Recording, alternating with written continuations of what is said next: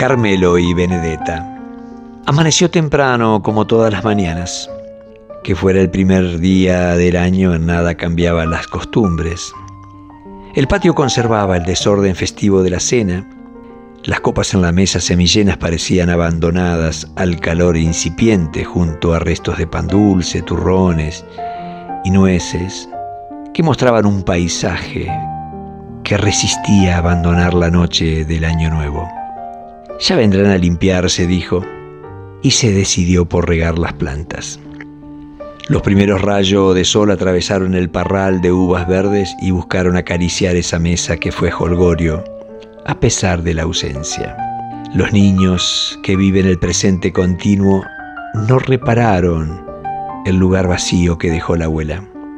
Hubo un brindis por ella, es cierto, pero la alegría inocente es contagiosa y todos se sumaron.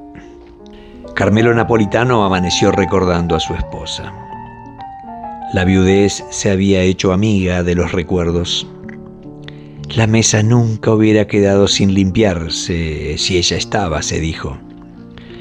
Es cierto que la limpieza era su manía y recordó que más de una vez la chistó por las noches para que se venga a dormir, agregando, Ya es tarde, Carmelina, y ella sonriente le avisaba que faltaba lo último.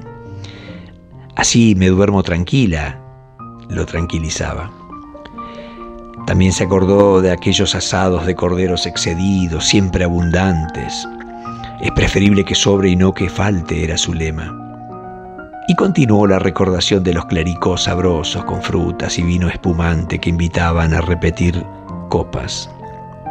También llegaron otras evocaciones afectuosas mientras regaba el jazmín, como aquel de Carmelina cortando prolijamente los gajos floridos que irían al florero de la cocina. Cuando Carmelo terminó de regar todas las plantas, se sentó en el sillón desde donde observaba el fondo florecido.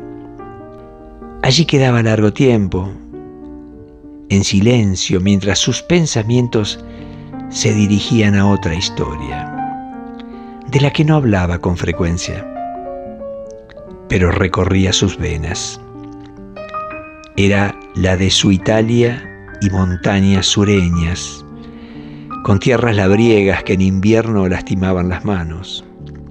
La de amigos de bailes en los pueblos vecinos, las pastas humeantes con vino casero de los domingos, pobreza digna y humildad con agradecimientos.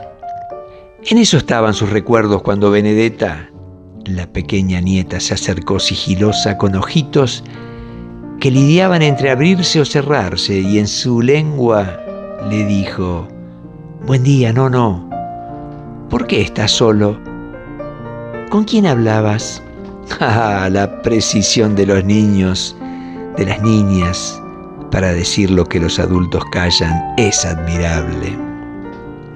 Ella estiró sus brazos para ser alzada y ya en altura Carmelo cayó la respuesta y con alegría dijo, esperaba una niña que tenga ganas de ir a jugar en la hamaca, bajo el parral del fondo.